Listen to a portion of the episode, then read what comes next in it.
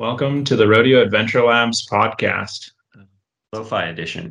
level edition. We're we're going really, really down the technology rabbit hole. Um, so we, we started high tech, and and here we are, just trying to make it work, trying to reach the listeners. We have been offline since we spoke to Scotty. We had great intentions to to uh, up our intervals, but we just didn't do it because it was it's honestly really complicated. We have a lot of really fancy gear that we don't know how to run. Uh, but Daniel, who you will introduce here in a second, we just couldn't miss the window uh, to talk to him. So we threw away all of the technology. Well, we just don't have any uh, plugged in, and we're just recording a Skype call. So if this podcast is echoey and lo-fi, deal with it. Uh, the story is super worth it. Great, Nick. There, there you have it. Okay, so yeah, as as Stephen alluded to, we're going to talk to uh, Daniel Connell today, uh, and he is just coming off of the Tour Divide. This is this was his third attempt, and and he completed it in in three years. Right? Is that right, Daniel? That's correct. Yeah, the first year I did it uh, was a tour, and then uh, last year, 2021, and this year, 2022, I raced it and completed all three. All right. Wow. Fantastic. I don't actually know. Okay, so if you raced the previous edition, how did that go? It was awesome. Uh, last year's race was quite different. It was actually called the Great Divide Classic uh, because the Canada section was still closed off due to COVID. Um, and some of the routes uh, that we took in the US portion um, were a bit more true to the original uh, race that I guess um, was just slightly different. And, and the race went really well. I mean, it was for sure the hardest thing I'd ever done and, and my first race of any kind that I had ever done as well. And uh, I just had an absolute blast and learned a ton as well. So having done this now three times, like like what what drew you to the Tour Divide? You know, to to keep going back year after year. You know, like was it like trying to seek a new challenge, like, or was it? I mean, I imagine maybe from last year to this year, it was maybe wanting to do the full route with the border open. It is, and I think that for me, that route, some it's just the it's the perfect place to test yourself because it it just incorporates so much. It's you know obviously it involves your ability to ride a bike, uh, you know up up some challenging terrain and and for a long time. Um, but there's more to it. I mean, it's such a mental challenge. It's dealing with weather. I mean, there's just so many things that come to come into it. Um, and it's just addicting. And you know, I, I toured it the one year, and as I was touring it, I was kind of doing bigger and bigger days and enjoying that kind of physical challenge of it. And I decided, oh man, like I, I have to come back and try racing this thing. And then I did that last year, and man, it went so much better than I could have ever imagined it to go. And right when I finished last year, I decided I was going to just go all in um, to see what I can do this year. And having done this year, all I am thinking about is next year. it's Wow. like it's this crazy thing. Like this year was obviously just tremendously challenging in so many ways. And on my last day, you know, riding to the border, all that was really running through my head was, you know, what can I do differently to come back next year? And I I really have ambition to to perform well on that route. I mean, it's just it's such a it's a it's a wonderful place to to test yourself. Before we go too far into that, um, like the next one and this one, I feel like we should just background. Uh, let's just pretend we don't know who you are, where you're from, Sure. bikes, not just bikes, really, really Sure. long bike rides. like, tell us a little about yourself, where are you from, things like that. Absolutely. Yeah. So I I grew up in Los Angeles. Uh, pretty much my entire upbringing up until I was, you know, 20 was just focused with soccer. I was super obsessed with soccer, all things soccer. Um, once I was in college, I kept playing soccer, but I kind of got a little bit more introduced to outdoors activities, mostly backpacking, uh, and just kind of became obsessed with that. You know, sleeping outside. I mean, it was all really new to me. Uh, and right when I graduated college, which was at UC Santa Barbara, I was just really itching for a big adventure, and I, I didn't know what that was going to look like, but I knew it wasn't going to be in an office. Um, I was I was looking to do something outside, so I was kind of you know trying to draw inspiration from a few people and decided that I was just gonna go on a long bike ride, kind of out of nowhere. I wasn't really much of a cyclist, and I called a buddy of mine, Quincy, uh, who's a surfer, not a cyclist, uh, and kind of on a whim, two weeks later, we decided that we were gonna start riding to South America, and it was just the greatest trip ever. I mean, we just gathered some old bikes and you know threw some gear on there, guitars, and just the whole, you know, kind of like a hippie rig. and we rode for six ish months um, and really just learned how to ride bikes along the way, learned how to fix them and, and all that stuff. And, you know, we finished that trip, got to Colombia and all I, you know, I knew I found kind of my, my passion during that. And I came back, worked a summer as a river guide, um, and just immediately once I finished that, uh, went to Egypt and Africa and rode my bike across Africa from Egypt to South Africa. That took about seven months, and I just I just was totally obsessed with the lifestyle of riding a bike, living on a bike, meeting people. Um, I was working with World Bicycle Relief during both of those rides, and, and that became a big part of it too. Was you know raising money to support such a wonderful organization. Um, after that trip, I rode along the Pacific coast from Canada to Mexico. Uh, again, was just always looking for the next the next biking adventure. And um, in between, I was working as a river guide, um, doing whitewater rafting.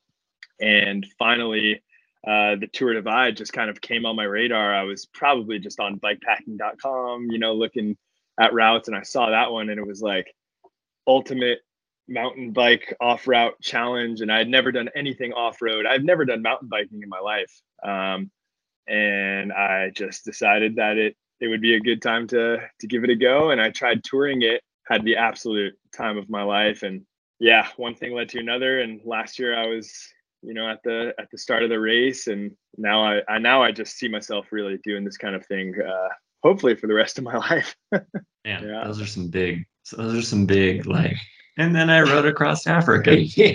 real quick. Yeah. I also was yeah. thinking like, oh, like I'm looking for inspiration. I'm gonna, you know, go for a ride after graduating. I thought you meant like, oh, you're like I'm gonna go do a century, not like I'm just gonna go for six months and ride all the way to another no. country. You know, like yeah, and funny enough, I mean, a century was so off the radar. Like we, I don't think I ever rode a hundred miles in a single day until probably uh, like my race last year, or, or maybe maybe on the tour the year before. I had one big day in the basin with some tailwind, but yeah, I was never really like pushing it to the limits on on that end. It was all about just being on the bike, and it was really focused on the adventure more than anything. It was you know new countries, new foods, new cultures. I mean, that was really the inspiration for for most of those uh, big trips. Yeah, there's a whole personality thing that I would in a way love to explore because because like you're doing these incredibly huge and I think difficult things and and I'm just guessing you've had some like crazy experiences in Central America, South America, and Africa. I'm just that maybe would make some people not want to keep doing it. Like it can't have all been mm. easy. There had to be some really hard stuff. But then Absolutely. you're you're just like it was awesome so then I did it again. Uh, and uh, that's really interesting to me because that's not everybody. Uh, and I've talked to, we've talked to some other, you know, bikepacking racer types. Um, one kind of the, one of our main themes on the podcast. These you people are so fascinating. Uh, and, and I just keep thinking like, how do they do that? I just don't, I don't know if I have those ingredients, but I'm in awe of the people that do. Uh, that was hard I'm not even to the finish and I'm thinking about doing it again next year. Like humans are amazing. Uh, and like the spectrum of personalities and things that, that, that people get into are, it's pretty nuts. Um, yeah. It's cool. I, so, I mean, you knew you wanted to come back after you did it the previous two years. And I know that you popped into my inbox in um, I don't know end of the year. Yeah, it would have been around that time, December something like that, December 2021. Yeah, it's Yeah. funny because there's there's a lot of a lot there's a, there's a lot of people who email us and they're like, hey, I'm doing a thing, can I get a bike? Or you know, or the worst is I'm an influencer, can I get a bike? And then they're like, you know, I have 150,000 followers, and can I just get a bike? Uh, so there's a whole lot of just no, you can't.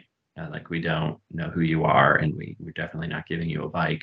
I don't say that to them that mean, but that's what I think in my head. And and so I don't even get most of those emails. Isaac at the time who worked here, he got you sent an email, right? I sent think an email. so. Yeah, Yeah, I yeah, did. I yeah. did. Yeah.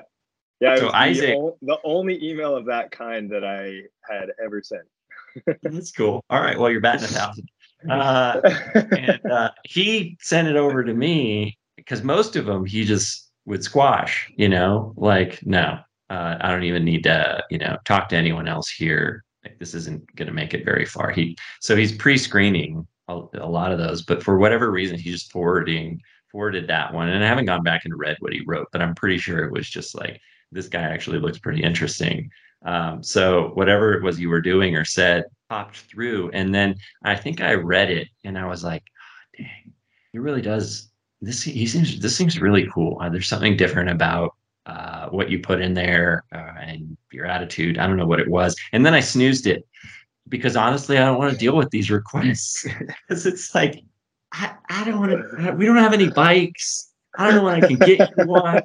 I don't. I don't. I, how what can we afford? All this, all these complicated questions, and on the easiest thing to do is just to hit snooze. But it came back up in my inbox again, and then it was like I, I don't know. I'm pretty sure I pushed back with you, uh, and I think I was. And I've been circling on this philosophy of not really working with people that we don't know um, that just show up out of nowhere. So I'm I'm sure I would have pushed back. I don't know what you remember, um, but you just kind of kept like kept at it with positivity and the good vibes, and you completely disarmed our security system. And by the end of it, it was like, yes, and Daniel Flannel. Um, I can't believe I'm doing this because I don't like I don't like sending things to. Be, but anyway, it, I guess that's kind of a compliment, and we've done that with a few people like Logan in the past, uh, and I mean even Scotty when she originally emailed, I was like I've never met her, and uh, so, so I'm trying to take time to meet people and learn about people before we we do anything with them because we have actually done a fair number of of sending a bike out and I would say three to six times we've sent gear or bike or whatever out, and it just disappears into a black hole of really no relationship and, and really Mm. not hearing back from people. There are definitely at least two people that have gotten rodeo bikes after a strong pitch, and I've never heard from them again. Um, so anyway, um, yeah, I don't know. I guess I guess positivity and like your attitude must be kind of transcendent. It must like make its way through it through an inbox, but. uh, well, that's good to hear. Yeah. I mean, honestly, from my end, you know, I, I am so stoked to have the Flanimal and and just like I, I feel eternally grateful for that. But for me, the biggest thing was just becoming part of the rodeo team. Like I as I've gotten more into the bike packing, bike packing racing side of things, you know, I've just started being a little bit more uh, savvy with the you know the internet the forums and i just came across rodeo labs and you know saw what you guys were doing and was just like wow like that that's something that i want to be a part of you know i just everything you guys talk about it, it just it resonates with me and i i'm mostly stoked to just be part of the crew and obviously i'm very stoked on the flanimal as well but yeah i'm just i feel lucky to just be here be a part of it all Yeah, I the feels the feels are mutual. Uh, but yeah, it was funny because I, you know, we we it took a bit to get you your frame, and then it took us even longer to get you your wheels. And I remember up kind of near the end, you were kind of like, guys, um, I really need those wheels. that was I'm kind gonna of do- get close I'm gonna do the divide like in a few Yeah. weeks or whatever. Yeah. Uh, and you know and i was i was training because i you know I, I don't i'm not the kind of dude that just has like a ton of bikes you know i, I had one bike for a while um, and it kind of crapped out on me and the only bike that i had um, for you know the six or seven months of training until the Flanimal was ready was a fat bike. I had like a, a Surly Pugsley that worked. So I was just like training on that all day, every day. And one of my coworkers at my bike shop came up to me and was like, Hey, like, I think you should start riding like a not a fat bike, you know, because he started mentioning words like Q factor I'd never heard of. And I was like, oh man, like, yeah, you're probably right. So I, I think I sent an email um, and was, hey, uh, uh, yeah, no, I'm glad you, I'm glad you nagged. Yeah, I mean, because you know, there's a bunch of people here, and not everybody really. I mean, we're learning to get everybody on the same page, but not everybody really knew what was going on with like those wheels. Really need to get out there. He has the frame. He needs to build his bike, and he's, he needs to ride it for like a long time before he does this big race. Uh, anyway, we got it going, but then uh, it's funny. Just like I'm just going to stop here and let Nick pick back up. But it was funny because then you basically appeared at almost at the starting line back on my radar because you basically would pop onto radar and then disappear, you know, uh, which was totally fine. But I, I wasn't really, we weren't talking a lot. And then, and then you were just there in Canada. And I was like, oh my goodness, that's Daniel. Like we sent him a frame. We, he told me he was doing this, and like I totally forgot. And now he's there about to do the thing, and I was like so excited immediately. I was like, and that's the butterfly bags that class four was just like putting up on the internet that he made and then just all connected and i was like wow here well here we go. Here we go. This is going to be so fun. I got i got ashley's dot to watch and i got yours to watch. And of course everybody wants to know who's going fastest and slowest and all that but i was like way more into the divide instantly as of that moment. So anyway uh awesome. i couldn't have been more just thrilled that like somehow it had all resulted in Daniel's at the starting line on a Flanimal. And yeah. Yeah. so anyway. I, I feel like that's a recurring theme. I think we talked to to Sam and he was also rushed to get a bike at the start. Yeah. But I've never done the tour divide. And so I'm kind of curious, like beyond just frantic gearness, like what is it like actually getting to the start and like you know once you're there you just hyping up and, and meeting a bunch of people or like what yeah. what i'm going.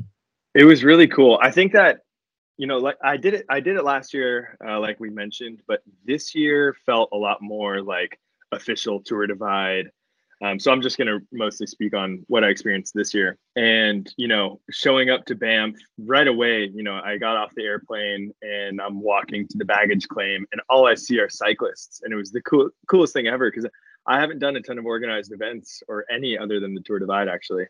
Um, and just to see like cyclists around me and other bike packers, I was just so, so stoked. And then in Banff, in the town of Banff, you know, for the couple days leading up to it, all you had to do was hop on your bike and go down the main street for you know two minutes until you ran into another person who was doing the tour divide. And then there's that whole conversation of oh what gear are you bringing? Have you heard about the snow? And all that stuff.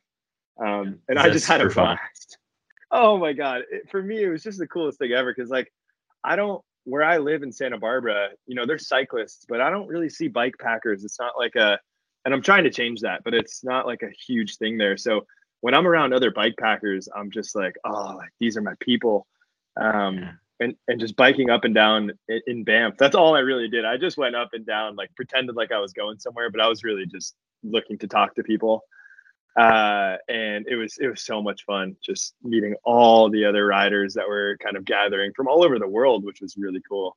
Um, what was and, like what was like the the buzz about like you said like the snow or the weather because I didn't. It, it again, was the weather. I wasn't, it was the I wasn't weather. paying any attention. I didn't know. Yeah. You know, here in Colorado, it's like dry, uh, and is it going to be forest fires? That's kind of like right. the, the, vibe of recent years. We're all just kind of depressed, but um, I didn't right. know that there's like this mega weather event happening just to the north, where you know it's dumping or pouring or like so what was going on? yeah, so I mean, the weather in Banff was fantastic, but definitely the topic of conversation was snow. I mean, it's all everyone, uh, at least everyone that I spoke to, wanted to talk about was, oh yeah, have you heard about this pass and this pass? And I heard on Red Meadows Pass, there's seven miles of snow, and and in my mind, I was just thinking like, gosh, you know, I've never, I've never had a bicycle in a snow environment. Really, I mean, a, a little bit here and there, but I, I didn't really know what to think of all of it. Other than I will say that I was pretty nervous because um, you know I trained, but I trained riding my bike in pretty nice weather, and just thinking about all this like crazy weather coming up, I, I was just nervous, uh, especially the morning of all, I the morning of the race, I was I could hardly even speak.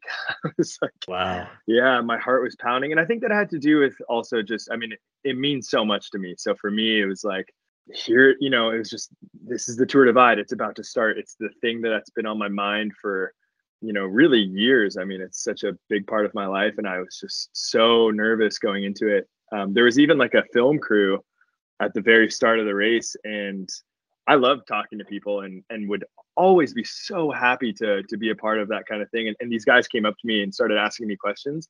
I couldn't even speak. I couldn't even respond to them. I was just like, I I'm sorry, guys. I I can't I can't talk right now. I was just so nervous. Um, but right when we relate, started, I've done, a, I've done a cyclocross race. yeah, yeah, yeah, it's basically cotton mouth. so scared. Oh man! But right when we started riding, that's all it took. Like I seriously, you know, one minute into just being moving on the bike, and I was smiling and and in my groove, and and you know that nervousness kind of wore off pretty quickly. But yeah, the the buildup was for me was pretty intense. do, do people just? I mean, like, how do you start? Do people just bolt, or are you like so self disciplined and you just know yourself that you're like, no, I'm good. I'm just gonna here we go. I think um, I think people bolted. I did not. I started the ride and just kind of a cruiser pace. Um, but pretty immediately. So the way it worked this year is since there were so many people at the start of the race, I think that the final number was something like 180 um, at the start line at the Grand Depart. So we did it in um, segments of 15 riders, spaced out every 10 minutes, I want to say. Uh, and the segment you were in was based off of what your target finish time was right? So if you said you were going to finish or you were going to shoot for a 14 or 15 day finish, you were going to be in that first group of 15. Um, I was in the second group of 15. And within an hour or maybe two hours of riding, I was way back. I mean, people were passing me left and right. Um, there's even like a single track section right at the beginning and you know I, my background is mountain biking is just really the tour divide. So I, am not super you know it's not really a strong point for me. So on the single track section i mean i'm just people were really ripping through there and i kind of just kept in my head i was like man this is you know like a 3000 mile race or almost you know 2600 something and pushing hard on day one is not in my game plan you know it wasn't it wasn't really what i was looking to do. I was definitely going for more of like a slow build up um, and i just didn't want to get hurt. You know there's so much excitement on that first day and with all the single track and challenging terrain in canada i was just more focused on getting through it in one piece and, and getting to getting to the us it, seems like i don't know correct me if i'm wrong but it seems like you did build uh, yeah. because for a while i had to kind of hunt for your little you know DC on Trackleaders. It's like, where's he at? Where's he at? And I'd find you, and you know, you're somewhere in this snake shape of dots moving across the map. But as things moved on, not to get too far ahead of ourselves, you were moving a lot closer towards, you know, the leading edge of that big mob of dots. Uh, so, yeah. did you? Do you think you built? Absolutely. I mean, from the get go, my goal with this whole thing was had pretty much nothing to do with uh, my position in the race, I really was more focused on my average miles per day. And really, what I wanted to see was improvement from last year. Um, so, as the race started, and day by day, I was hitting the miles that I wanted to hit, and I was content. You know, I was like, all right, this is kind of crazy to me that I'm pushing it hard and hitting these big miles. And in the as far as the rankings go, you know, I'm pretty like middle of the pack. And I was just mostly impressed. I was like, wow, like people are out here and they're strong riders and that's great, you know, but I'm just going to stick to my guns and, and keep riding my race. And I, I don't like letting other people influence my race. Um, cause I think that's when you can maybe start to make some decisions that aren't the best for you. You know, if you just really want to get ahead of somebody and you might make a decision that, that doesn't work out well for you in the long run. So I was really just focused on myself. But then as it went on, I think really just being consistent uh, and just staying on the route. I mean, I think half the battle with the Tour Divide is not scratching. You know, I mean, that's kind of like a huge, and there's a lot of things that come into play there, and they're not always in your control. Um, but I think by just sticking with the race, sticking with my game plan, meeting my miles every day, I was able to kind of, yeah, make my way a little bit closer to the to the front, which was definitely exciting you know, I was yeah. definitely stoked when I saw that. I was like, oh man, like wow, you know, now I'm actually kind of up there, and and that was that was cool. There were some. So you occasionally would pop into self cell reception and uh, throw some blurbs up uh, on your Instagram stories mostly, uh, and and I was following along, and uh, and they were very poignant uh, little dispatches that I started looking forward to, and I was like, man, why, why won't, what's he doing? Why won't he post more? Uh, but like, so I didn't know the weather was going to be that bad. And then apparently this big, I don't know, was it just one big storm or many? But a an event happened on at least one pass where some people got stuck behind it, some people made it through, maybe some people trudged yeah. through it. Where were you in that scrum?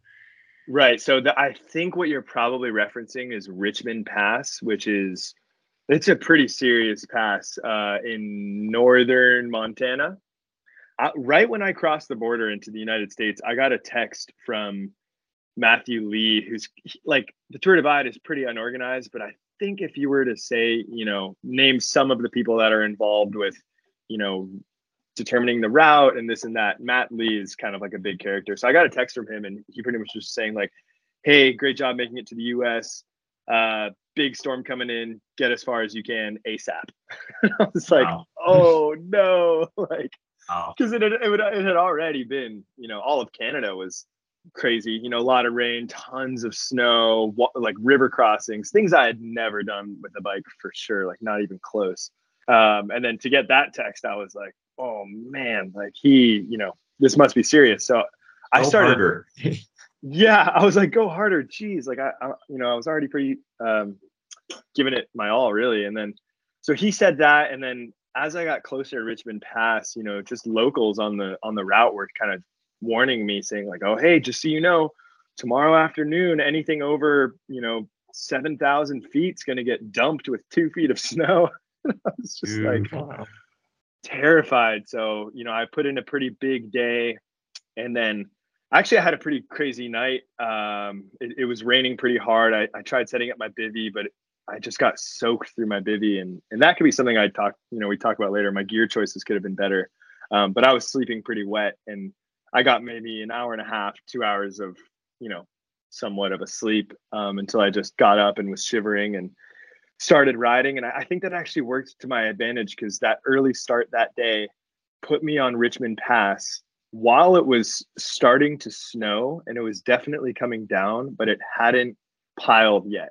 So I think that I beat this storm that you're mentioning by maybe a couple of hours and and I think that the crew behind me by a couple hours were really dealing with some you know some fresh multiple feet of snow um, that I that I didn't deal with so I, I could have gotten a bit lucky there. And we know I mean, Ashley got up there and, and she had to turn around because she was turning blue. Uh, and yeah. she said, yeah, two or three feet of snow. Uh, and then, you know, I read on bike packing that at least, I don't know what the final tally was, but at least 10 people had to be rescued from the course. Um, yeah. Uh, so, like, it just seems like if you squeaked through, good job, good for you. Um, and if you didn't, everything got three times or five times as hard, whatever, at least through that section. And I, I remember your dispatch was like, I'm riding at night. I think it might be a blizzard. I can't, it, maybe it's just normal snow, but it seems like a blizzard. really yeah. tired. And then you were like, someone just came out and found me and like oh yeah. showed me a tiny house like a little tiny house thing and i don't know oh, i was man. like wow that would be so overwhelmingly emotional oh. for me oh. just to be in a blizzard at night by myself somewhere in the wilderness and then some stranger is just like here get warm Absolutely. That was that was such a special moment of the trip. That that was the first moment of the trip that really like brought me to tears. I, I'm a pretty emotional guy as is, and when I'm on the Tour Divide, I'm just like I'm an emotional wreck. and um, that evening, yeah, like I said, like you just mentioned, to me it was blizzarding, but I'm also from Southern California, True. and I think that maybe you all, you know, Coloradans and, and people from snowy places would maybe say different. But for me, I mean, it was chaotic wind, tons of snow. I couldn't see anything because my light would just illuminate the white wall. And I was, yeah, it, it was, it That's was a tough. blizzard. I think Yeah. we're gonna That's, give it to that's them. blizzard, right? That's We're gonna give it to Yeah. you. Legit Colorado grade blizzard. blizzard. cool. As if all we're the judges. we were there. all right. Well, well, that's reassuring. Um, but yeah, Is that that- so scary? Is that scary? Oh, heck Are you yeah. like, whoa, do I'm I have terrified. the gear? Am I gonna be okay? Like Yeah, Oh that's my I think like a like a wet bivy. I'm like that's when I'm like I don't think I'm never gonna be warm again. This is it. It's Yeah. over. Oh, man, the wet bivy was something I just I had I had no choice but to become so used to it. That that sucked. But you know, I I made there's things I will do differently next year for sure with my gear. Um, but that evening in particular was special. It's a it's an iconic part of the Great Divide that's known as the Llama Ranch, and it's just this a man and a woman uh, who run this yeah llama ranch, and any cyclist that comes through there, they offer these gorgeous straight out of a magazine tiny homes that are filled with snickers and m&ms and bottles of wine and and all that stuff. And and their big thing is you know we don't accept anything. We just want you to pay forward the kindness but for me and i i knew that existed there but for me you know i was riding by at two o'clock in the morning in those horrible conditions. I did not expect them to be ready for me you know at all. And yeah out of the blue in that during that crazy storm I, there was just a strobe light beaming at me um, at a certain point in the night and i knew what it was. And I, when i went over there the guy john just like took me in and yeah it, it was it was a really special special moment of the divide for sure unless night you have to be wet in a bivy. yeah. Yeah seriously. Oh so appreciated. That was that was my first uh yeah my first non-bivy of the trip and i think that was day i want to say that was day seven um which normally seven days you know in the bivy that's fine for me but it, it was seven rough wet cold days. So being in a cabin with a little uh I, I lit a fire in there. There was like a little wood stove thing and i i just yeah it was it was Was so it hard to leave? Is it like um it was a bit. I definitely slept in um and there's kind of a funny thing that i learned on this trip where the more you sleep in the more your body thinks that it's time to start recovering which led to pain. Like sometimes the the longer better sleep i had the more my body would almost hurt in the morning because it was like s- just starting to recover rather than you know if you get two three hours of sleep you almost are just still riding like your body Wow. doesn't go into that recovery mode so that morning that, that morning Yeah. yeah that morning in particular was definitely tough uh to to start riding but but it's also and then this is just classic divide like it's also such a beautiful section and i was excited to get out there and and you know start seeing everything and and and start riding my bike but yeah i mean it, it was it was challenging So so while we're talking about memorable places to sleep, is it is it worth jumping to the to the pit toilet? absolutely oh man Yeah, because I- because I am personally scarred by just the images of your sleeping arrangement that night. Like it, it traumatized me. Uh, this is a I really. I hold my breath when I go in those things, and then I just I'm like maybe I can finish my business before I pass out. But you you bed it down and all right. You tell us. This is a super funny one because when I first posted that, my first video of sleeping in the pit toilet, like my perspective of it was genuinely, it was like, wow, look how wonderful this was. Like, I found a pit toilet, guys. Like, I slept inside. Like, this was amazing. And I got all these responses and reactions from friends and family being like, hey, man, are you okay? Like, wh- like why, why Yeah, are like you? normal like, people? one buddy was like, "Man, in that video you showed your breakfast burrito like on the pit toilet. Like that's it was.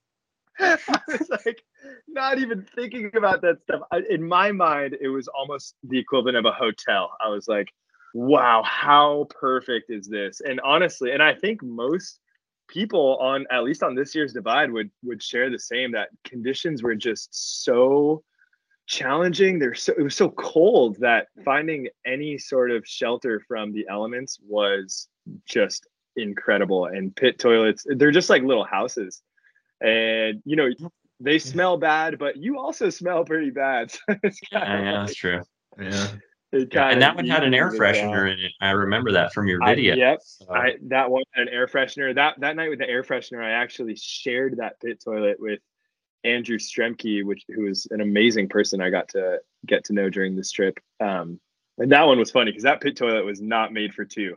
That was a one person pit toilet. Uh, you know, at, at the most, and we both. It was just so cold. I mean, there's no way one person's going to sleep inside and one person's going to be cold. You know, it's kind of like yeah, we're racing, but we're also in this together. So let's both get the warmth. And um, we were literally like, this is a guy that I don't know. You know, like I was just getting to know him. And we were, you know, leg, full body against full body, you know, feet touching feet in the pit toilet, you know, for for the evening. And it was just a funny, funny it's moment. Funny how it's funny how like as you just introduce more and more rawness into situations, all of these bars and thresholds that we all have for personal comfort or convenience or entitlements or all these, they just go out the window. You know, it's like, yeah. because I can't relate to that moment, but in a way, it, of course, it totally makes sense. Like when nothing else matters, but not being cold and wet, and just do yeah. whatever you have to do and it's totally fine. It's kind of liberating. Absolutely. I mean it just get everything gets stripped down to the basics out there. It's like luxuries don't you know it's just like shelter food ride your bike. That's it. Like it's so it, everything becomes really simple. It probably has to be said that riding through canada and and montana there's you know potential encounters with moose or bears um, which is on my mind. You know, I feel like we don't really have that as much in Colorado, so um, yeah, I feel like it's a- apprehension. Do you just or do you just have like this? You just like I'm going to be optimistic about it. Everything's fine. Everything's going to be fine. Uh, apparently, you've had bear spray. We know this because yeah, I we don't have bears and moose in Santa Barbara. so I was I was I was totally nervous and in my previous two runs down the divide, I never saw a bear, not one, which is crazy. Um, most people do. So anyways, going into this one and oh, another thing we kept hearing um, at the start of the race and from locals along the route was that due to all of the snow on the passes, all of the grizzly bears are hanging out at lower elevation. That's good. Mm-hmm. So, so that was another one on my mind where I was like, oh, geez, like grizzlies. Oh man. And um, actually, on day two, just south of Fernie, I encountered my first grizzly bear, and it was actually pretty dang close to me. Um, funny enough, I just I didn't feel threatened at all. The way it all went down, I was just riding grizzly bears like totally on the trail just ahead, and um, I just touched my brakes, but everything was so wet that my brakes squeaked right when I touched it, and you know it kind of startled the grizzly and uh, he or she, he or she, I don't know how to identify, um, just like ran across the trail and it was it was big. And uh you know, all its flaps of skin were like going crazy as it was running, and I was just in awe um, and super excited. I, you know, all the fear I had of grizzlies in that moment went out the window, and I, I just felt really lucky. Um, and it was five to ten minutes later. Uh, I was on a narrower part of the trail, and I turned the corner, and I was just right behind a moose, and for those who haven't seen a moose before, they are comically large creatures. Like they are, they're like giraffes. They're so big. I think they're um, their own species. Like they're their own. They're they don't fall into any like. I don't even think they're scientifically deer. Like someone was just telling me that moose have their own Oh, that would make sense to of, me. of being because they're just so weird. They're crazy, and the way they move. I mean, anything that that's anything that's so large and tall and lanky, they just move funny. Um, and I was just riding along with this moose, like it was going down the trail, um, probably startled by me, but you know, I was just kind of cruising behind it, and I got to look at it up close for a while, and that was amazing. And then later that day, I was descending um, some some rocky descent, and the way I had my bear spray, and this is a total learning lesson for anyone that's gonna ride with bear spray, is put it in a location where it's not touching anything pointy, uh, because. I was riding, I was riding down this rocky descent, and all of a sudden, I just started getting sprayed in the face. My bear spray was against my shifter, and with just enough vibrations, all of a sudden it, it punctured a hole in there, and I just started getting blasted um, with bear spray, which is essentially like mace. I'm pretty sure, uh, and it got all over my face, all over my legs. Um, thankfully, I was wearing. I always wear lenses. Like even when it's cloudy, I'm wearing my clear lenses, and that's that's what I was doing that day. So my eyes were safe, which I think was really important. Um, it did get all over my mouth and my lips, and I felt that bear spray on my skin for probably four days. And even like day three after the bear spray, sometimes it would just burn like like someone was holding a fire to my skin, like so, so, so hot. Um, you stay awake. yeah honestly it, it was kind of it was it was a funny reminder and then the probably the funniest part of that is you know bear spray got all over my bike and um all over my feed bag where i would keep snacks and stuff like that. So even like a week later halfway into the divide you know i would have a snickers bar and i would grab the snickers bar while i'm riding and i'm like opening the packaging with my teeth. And then all of a sudden my lips would be on fire because the Snickers bar was, you know, in a location that touched the bear spray, and I, I, I and it would usually just make me laugh. Like it was definitely uncomfortable, but I would just be like, "Oh my god, like this is so classic," you know, just bear spray, bear spray on the on the lips again. Um, You know, I, the ride wasn't really hard enough. Yeah. So I think just to the adversity. macing yourself uh, is is a good way to really make it Uh, legit. Well, was and I don't, I don't know if it was you, but uh, it sparked a, a debate on bikepacking.com of like where to carry mace because it, it might have been you or it might have been someone else that had mace go off, but like there was a whole comment section of like where do you carry I mace? bet everyone in the comment section was an expert. yeah, too. no, it was like it was like the real world like had to weigh in on the opinion. you know?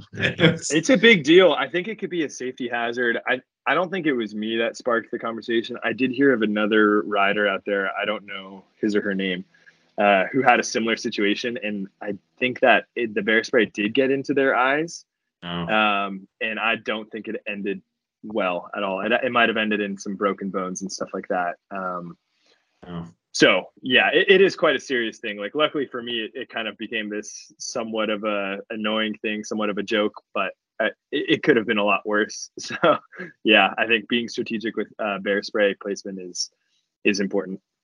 it feels like the the divide the opening bit was just so much adversity like do you feel like after that like just you know the bear spray the snow escaping through the pass you know the rain like did it just kind of mellow out and it was just all of a sudden it was like okay like i'm going through it just like it started so hard that it was just okay or like In a Yeah. way, yeah. In a way, it did. I mean, it it didn't mellow out in terms of conditions. Like I would say that it was pretty consistently, um, you know, as challenging as as could be, at least in my opinion, uh, through most of the race. But with such a challenging day one through four, let's say, it just kind of got you in the mood. Like then, you know, on day 10, when things were super gnarly, I was like, man, I would tell myself, like, oh, I already made it through, you know, Koko Claims um, with bear spray and on my skin and snow and rain coming down. And, you know, I got through that. I can get through this. That was definitely something that, that was running through my mind. So I do think that the, the challenge if you made it through that challenging beginning, it just there wasn't a whole lot that could stop you from from then on forward because you've just already been through it and you've already made it through. So it's like you just you can do it again. That was yeah, that was the mentality I kind of had for sure. After that, was it just I don't know, relentless wind in in the bit in the basin, uh, or no? I feel like there's just this big flat thing where everyone who I was watching just posted these infinite roads uh, yeah. to nowhere. Was it the you basin. that was? Yeah, oh, yeah the big yeah. What is that? I'd never really basin, wasn't even aware of the basin before this year. The basin is this incredible section of the divide that people love to talk about because it's like some people I, I fall into that category. People really dislike it. Like I think I remember seeing a, an update from Sofiane um, who's the the guy that ended up winning the race this year, and and he was kind of talking about you know how he doesn't love the basin, um, and it's like you know his a part of the divide he doesn't like or whatever. I think it's one of the greatest parts of the divide because it's just no matter what, it's such an adventure in there because it's this vast open land. You know, there's hundreds of miles of just pretty much nothingness. Um, and very little resupply in in there uh, as far as food and water goes. And it's all about weather. You know, you can get tailwind. If you get tailwind in the basin, you'll go through the entire stretch in one day. Um, and if you get brutal headwind, you know, it's a whole nother story. And if you get rain in there, then everything becomes muddy and you get peanut butter mud. And, you know, there's just so much that can happen in there. And you just don't have a choice but to just to get in there and, and see kind of what happens to you. And my experience, my last two experiences in the basin, I had tailwind and it was sunny and wonderful. This year, I had a forecast of super strong headwind uh, and thunderstorms. And I was totally scared going into it. And the forecast was absolutely correct. I, I had headwinds um, they weren't as bad as i thought i will say that the headwinds that i got were occasionally kind of a crosswind um, but it definitely wasn't favorable but about halfway through the basin i was in the middle of a hailstorm and there was hail coming down that was like the size of gumballs you know just totally pelting me and, and i just had this moment at first i was like just trying to I don't know, ride through and, and get as far as I can before everything became mud. But then I had a moment where I just hit the brakes and looked around, kind of realized where I was and just started smiling so big. And I was just like, what this is just crazy. Like how how have I made decisions in my life to end up right here in this moment in the Great Basin of Wyoming in a hailstorm on a race no one within you know any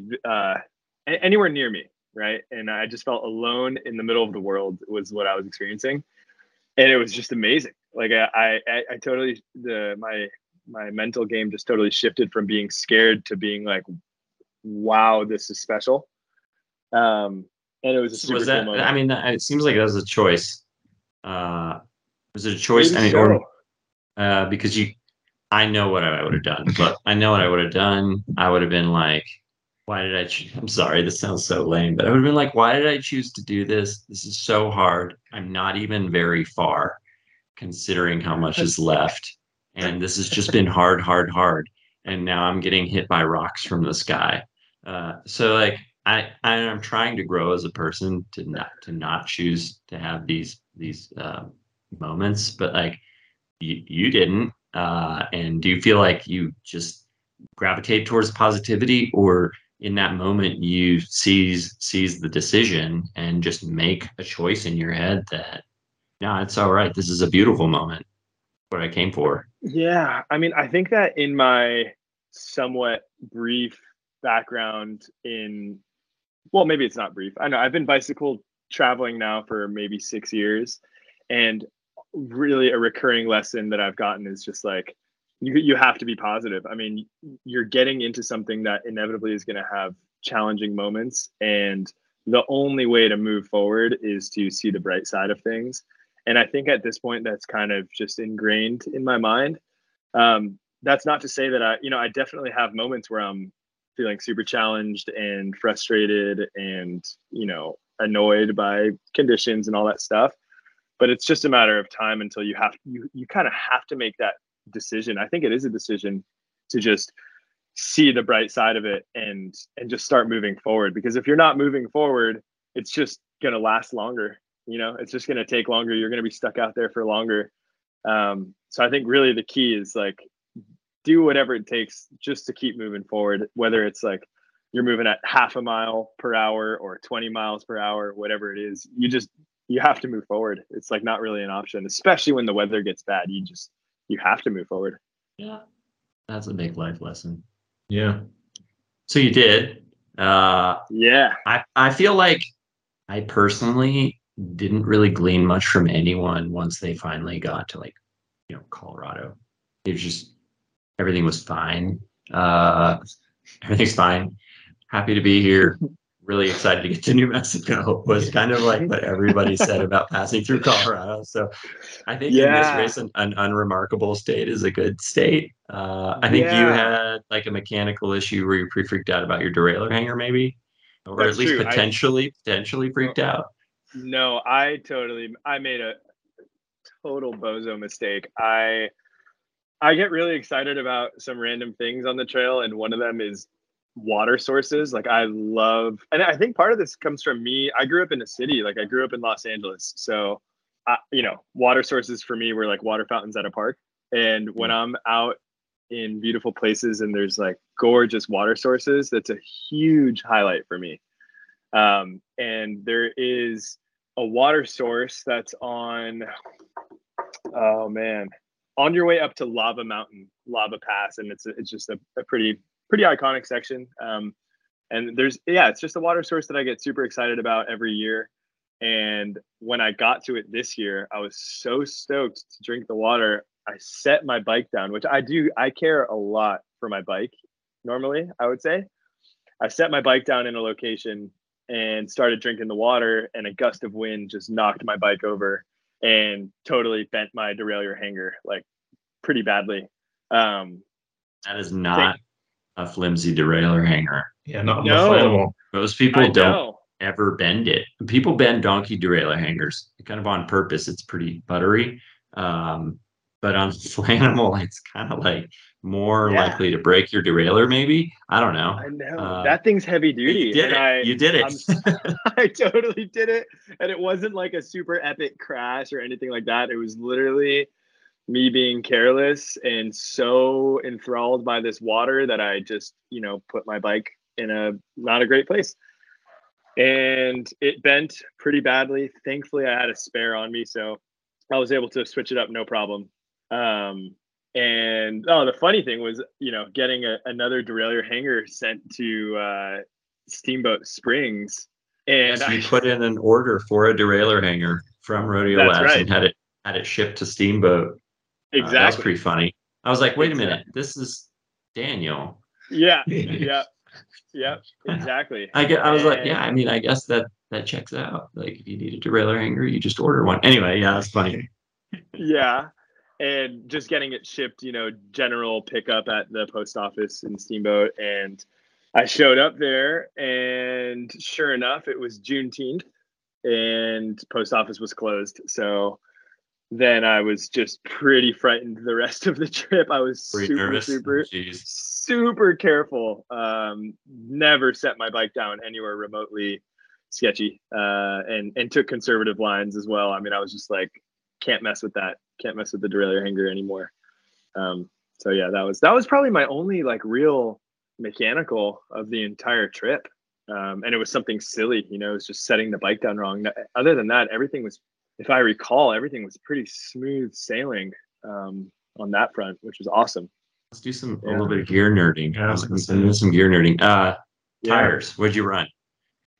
So in pretty classic Flaanimal style, I ran on the front. I ran Vittoria Mezcal 2.1 29er. on 29er. Yep. Uh, on the rear, I ran Maxxis Ikon 2.0. And really, my decision making there, I I had trained with the same, you know, uh, Mezcal 2.1 29er in the rear. But right before the race, once I start started to hear a bit more about the weather, mud became more on my mind, and I was like, man, I think that you know even that tiny bit of clearance uh, might make a difference for me. And so I went with the the Ikon 2.0s, and I I am super happy with that decision. I think it was a really good idea. Um, I already I was already cutting it pretty close, um, you know, as it was with the mud, and I and I definitely got stopped in my tracks a few times. Um, but there were sections where I think I just barely was able to make it through, and I credit that to having a little bit more clearance on the rear. So I was happy with that choice. Jay had the 2.1 front rear last year. When he was asking mm-hmm. me if he should do it, I was like, well, yeah, do it on the front, but like you got nothing left on the back. I mean, yeah, it's a good dry. It's super fun dry conditions. You know, if you're gonna go race in Morocco, yeah, put the 2.1s on. Yeah. But isn't there always mud on the divide? Like it's just inevitable that you're gonna just get, you know, some clay and right. He did it and he made it all right because last year was friend last year was friendlier, but um he, he did say like he was pushing it. So I, I didn't hadn't noticed that about your bike. I, I saw the mezcal and I was like, oh, he ran mezcals but super smart to just size it down. Everyone's so interested in maxing out their frame. Um, right. We get that a lot, uh, and it's fun. But then, like, no, unless you ride somewhere super dry, you shouldn't really be doing that. Just because the tire spins at the starting line doesn't mean it's going to yeah. keep spinning. And I mean, at least your bike's metal, uh, so that helps, but especially on a carbon bike, you end up just chewing through your frame. Oh, you know, right? Yeah, yeah. I think everyone has. The number of donkeys we get back here where people have just overloaded their frame and chewed through it is. They're almost all have some evidence of that. So anyway, wow. that's sage. Yeah, leave some room for your wheels to spin. Um, and yeah. you know, it's not like you were on a cutthroat or a mountain bike where they would have maybe even a little bit more clearance and a little bit more primed for 700 by 2.1. So you're pushing the flannel pretty much as far as it can be pushed in terms of bike packing, which you know I love. Um, but it's full disclosure, like that's right at the limit of of what the bike is good at. Um, right. Right. That's all right. That's just what the platform is. Yeah. You had aero bars. Uh, did that help? Did you have any issues with your hands? I I currently can't really Uh-oh. feel my pinky or ring finger on my left hand. Um, okay. But that that's something I'm pretty prone to that. That's happened to me in the past. Um, I would not do the Tour Divide without aero bars. Anyone who does the Tour Divide without aero bars, I am just really like uh, surprised. I'm just, I'm just genuinely surprised. Um, I find it so necessary um, I mean, the Tour Divide, you know, it's a mountain biking route, but there's plenty of stretches of consistent pavement, you know, and and having those aero bars to cut through wind and just to rest your body and just to have another position. I mean, it's I would never, I will never change that um, on a setup for the Divide for sure. Um, I did run a flat bar as well for the Flaanimal. Yeah. Which I actually it was inspired by Scotty's setup I think I forget what race I saw her do somewhere in California. Yeah. Stagecoach. Yeah, Stagecoach. That's it. Yeah, I saw her setup, and immediately when I saw it, I screenshotted it, zoomed in, screenshotted again. I was like, yeah. I was like, that that looks good. Like that looks comfortable. That looks like it can handle technical stuff.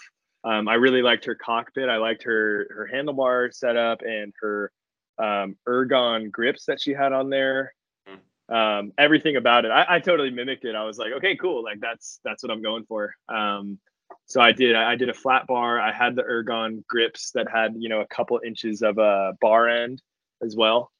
Um, again, I, I wouldn't change that. Like that was it was so nice to have that. Um, last year and the year prior, I did the divide on a drop bar, and I much preferred having a flat bar and and I think that probably just comes down to my my style. I'm sure a lot of others would would disagree, but for me, it's like when I'm just trying to get miles and it's not technical, I'm in my aero bars. There's no question about it.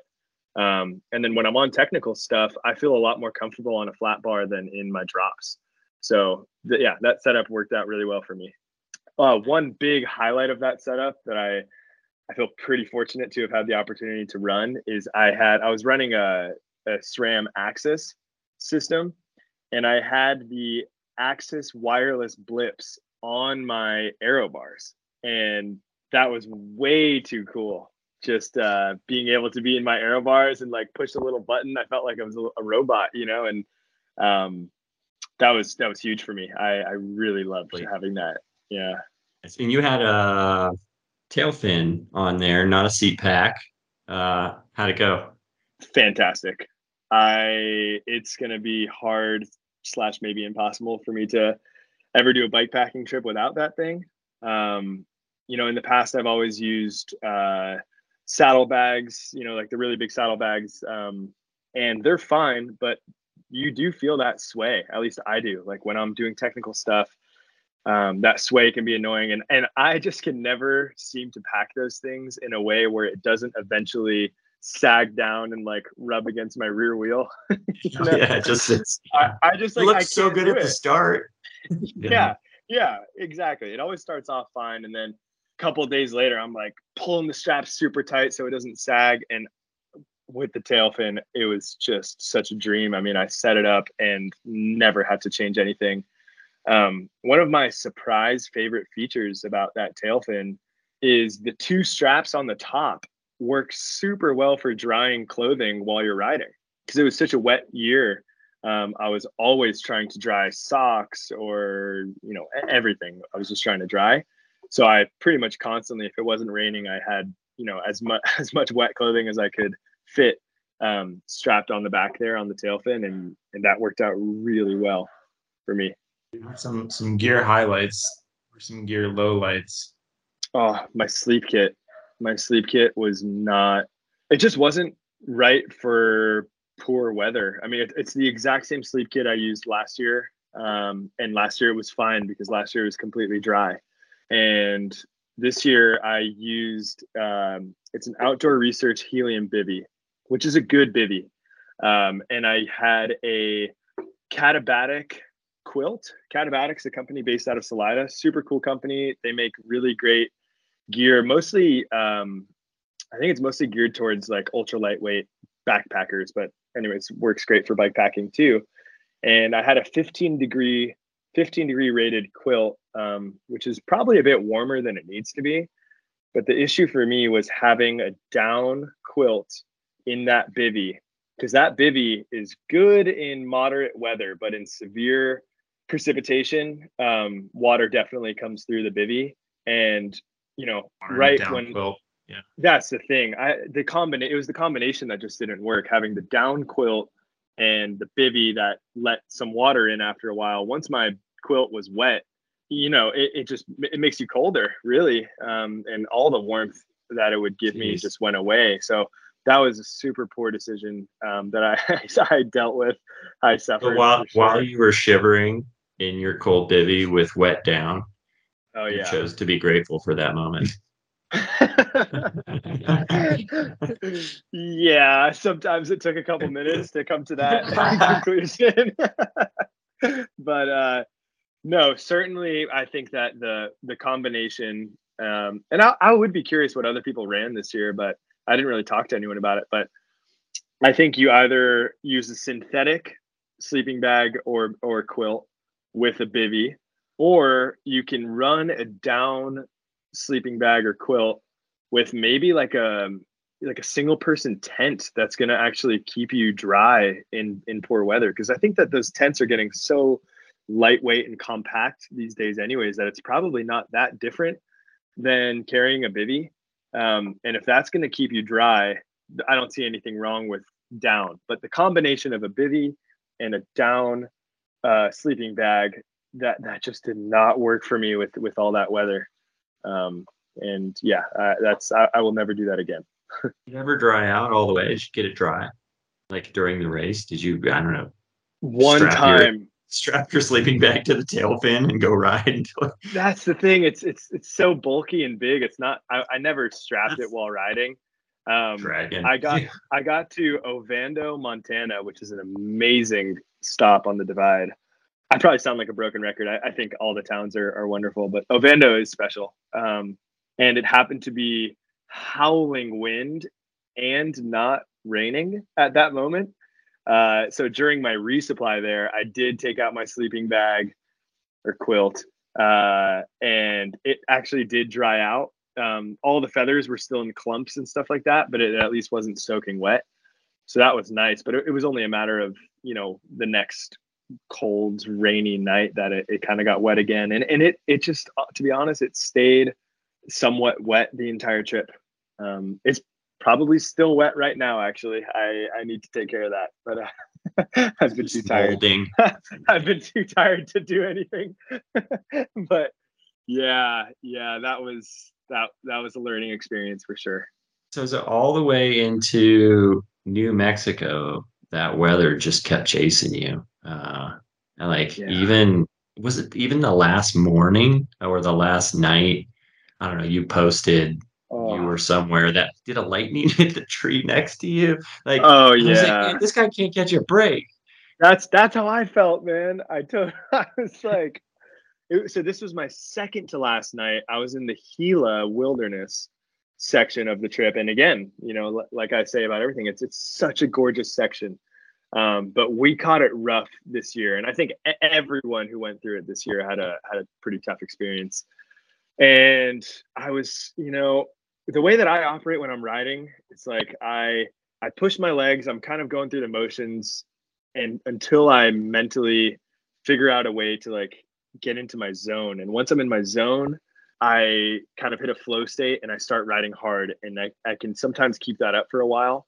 And so many times during this trip, I would be in that zone, and then you know just a wall of weather would come in, and um, and it would shut me down and that's something that i'm going to try and work on in the future is to not let weather you know kill the zone but anyways on that second to last night of the trip in the gila it was 10 p.m i remember just feeling so good i was just riding hard at a good pace having fun which is a, a huge huge thing and and i was just cruising and then all of a sudden you know, of course, there's a little drizzle, and I'm like, ah, no, it'll pass. And then it turned into just this monsoon rain, and with so much lightning and thunder. And and I always do the trick where I, you know, you see the lightning, and then you count the seconds until you hear the thunder, and that's supposed to be, you know, how many miles away it is. And that gap was just getting closer and closer until it was like lightning and thunder at the exact same time and i would feel the ground shake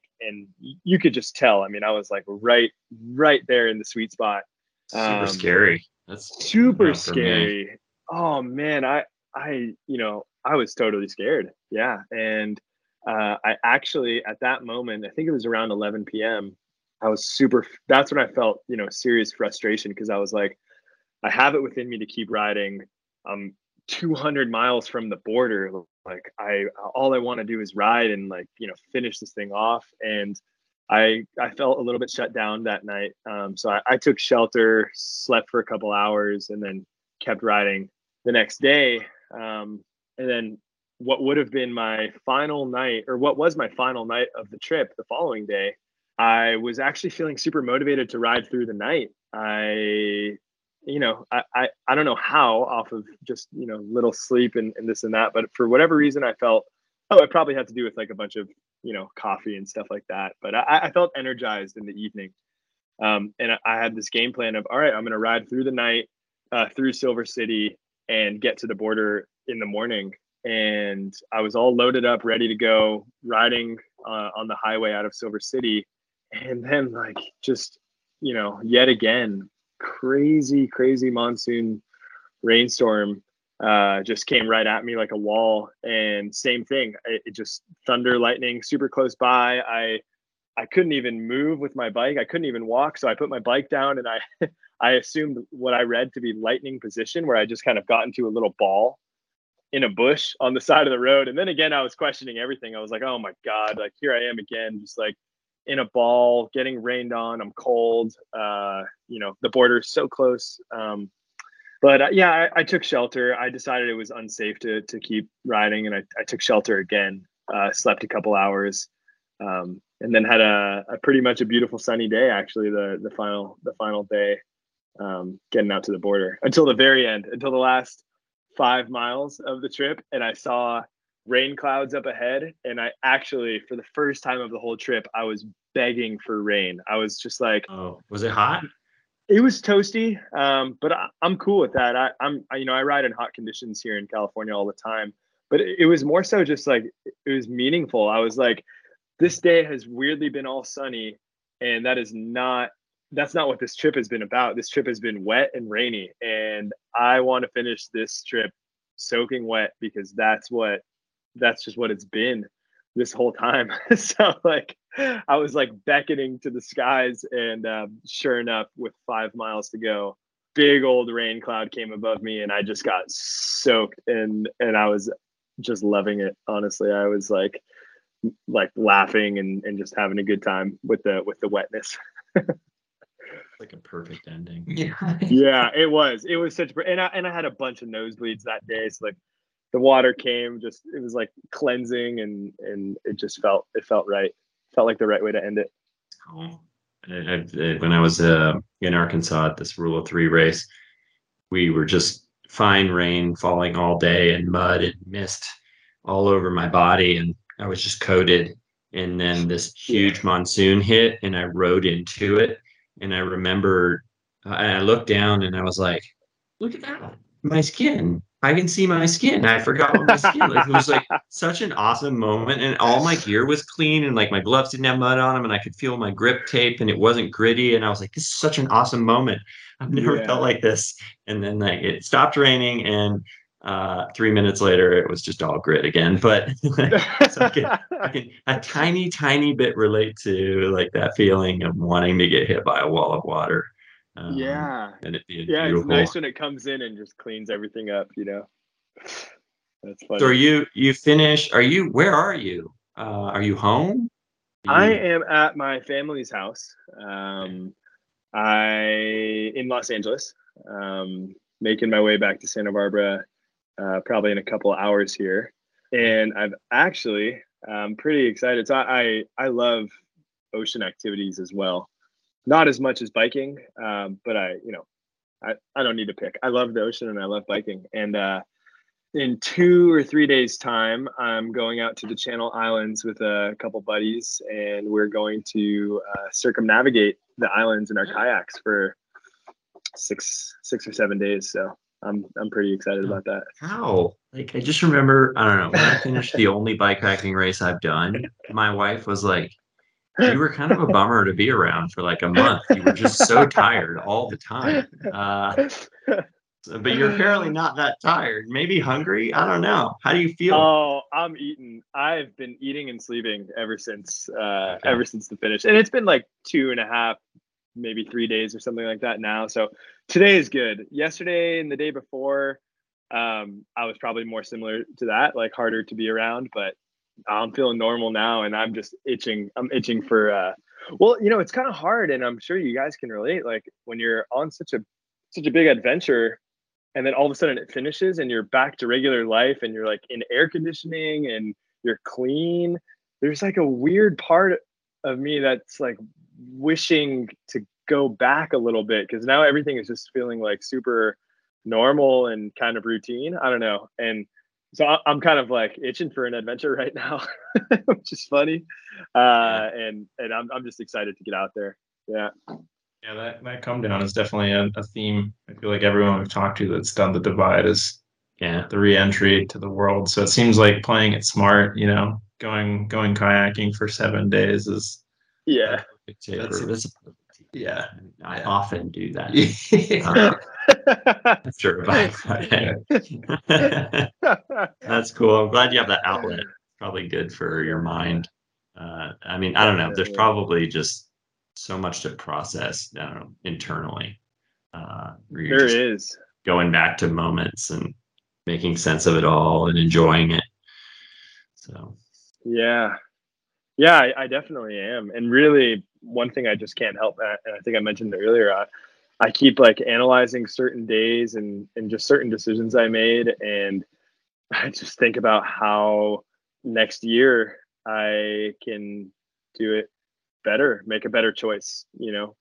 Um, cause like I said, I, I'm just, I, I'm so in love with this route with the, with the Tour Divide and I just can't wait. I already, I just can't wait to get back out there and like train for it and do everything all over again and and try and you know just get more progression with my time. I I, I really want to keep doing that for a while until I get a time that I'm like super stoked on. And, and I am I am stoked and proud of how this year went, but next year is going to be good. Yeah. Nice. Cool. Yeah. Well, I mean, for I don't know, it's not on my radar to do, and for many people, for whatever reason, will never just even be able to choose whether or not they want to do it. So I don't know. Yeah. Thank you for taking taking me along uh, and taking us along, both when you were doing it and also now. I think that's just super cool. The sharing, uh, I get to daydream about it, and I, I never had to be cold. Yeah. I just, Yeah. I just check in on my phone and I was like, wow, I'm right there. you know, this is so great. I'm seeing it, but I'm on a couch and uh, yeah, it's cool. I mean, I guess like, you know, I don't love the word sponsoring. Uh, I feel like it's just kind of lost meaning. It's a little one dimensional. But um, the reason to su- support or sponsor athletes is because it, it like it just just opens up the spectrum of the gamut of things experiences that people are having and, and like that become a part of the story of what we're doing. It makes it so much better than it could ever be. Um, so we're super grateful here at rodeo that you you know just made our story so much more real and adventurous. Uh, and like you're so connected to i mean it's clear that you love it which i don't know even like in a little instagram bio it just says do it because you love it. Um, and like you're doing it because you love it and it, it, could not be more obvious uh, just you love it. I think that's probably what drives you through those dark moments is that you're you're not there because you have to be or because someone paid you or whatever. You're just out there because you love it and finding people like that it's not it's not as common as i don't know it, it might seem like eh, everybody loves riding a bike. Well not everybody likes riding 2800 miles through almost nonstop wet conditions with a wet sleeping bag uh, but you did it. Um, and, and that that that makes other people's those stories that smile makes other people's lives richer. So um, demystifies it for other people too right? Like it's not just a bit a big just like it's not a big scary void of like tour divide what is it? Uh, Yeah. i mean you help us understand what it is. And for some people maybe they can pick up on on your positivity and think like maybe that's me. So absolutely. I don't I don't know if I'll ever do it, but there's moments where I'm like, okay, I can relate to that. Like I'm sure like this is I would have a similar feeling if I were there, you know. Yeah. And maybe You I'll know, be for- there one day, but I don't know. for what it's worth, I totally think that the the best way to experience the tour divide is to tour it at first. Mm. Um, that's the way that I did it, and I couldn't imagine like seeing that for the first time in a race format because the race is kind of intense.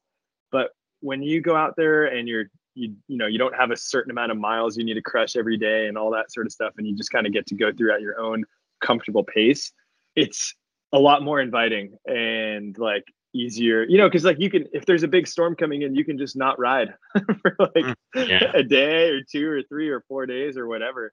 Um, and oh, it, it's just it's so special out there that yeah, I, I do think that touring it at first is a really great way to kind of get into that scene, see how you like it, and then um, you know maybe decide to to to try the race from there. But yeah, touring is awesome. I think at, at my heart, like right now, I'm really into the racing aspect, but at my heart, you know, bike touring is is the greatest. Um, just kind of yeah. all right well usually we like to keep it in an hour but like who, who cares about that I was in trouble. I think the Yeah. best way to experience the divide Yeah. for me is listening to people talking about their Yeah, experiences. exactly. going long is the best kind of thing on a, on one of these things. So, uh, but yeah, I mean, um, feel like feel like we were able to get a sense of it, tell the story, and uh, excited to see what you do next. I know, I don't know. Sounds like you do a lot of things: guiding, kayaking, riding your bike for a very long time. Yeah. Stay I've got tuned. some We can- plans. I've got some plans for sure. you ri- uh, and I know people can find you on Instagram uh, just by looking up your name, Daniel Kahn. Right. But uh, Yeah. you do you, are you anywhere else? Yeah, you know, do you write or photograph or anything that you want to share? Uh, right now, that's my main outlet. I'm kind of working on starting up a, a blog, but that is not not live yet. Um, so probably right now, just on on Instagram would be my my best outlet to stay in touch, stay updated. All right. Yeah, Sounds good. Cool. Well, right on. Well, this was so much fun, guys. Thank, you. Yeah. Yes. Thanks for joining us. Thanks for uh, gutting out our 30 or 40 minutes of technical mayhem as we tried to figure out how to actually record this thing. Uh, thanks Yeah, for, thanks I for think it the all flow. worked out. I think it did too. Yeah. as, as long as the, this recording is actually in the cloud when we're done, everything's going to be oh fine. Oh my gosh! wow, So- I hope so. All right. And we always shout out Q who who uh who who does our little theme theme jingle on the on the podcast. Thank you. most And, uh, timeless intro, outro. Yeah. And now that we've just decided to like cut complexity out of our lives, I think that we can expect more off more podcast dispatches. So uh, they won't be three months apart. So, yeah. But this was Sweet. a good way to get back in the groove. So thank you for the push. Awesome. Thank you All right. guys Enjoy so your much. paddle. Enjoy Thank it. you. I Stay will. Stay safe. Tailwinds. All right. All right. Yeah. Rodeo.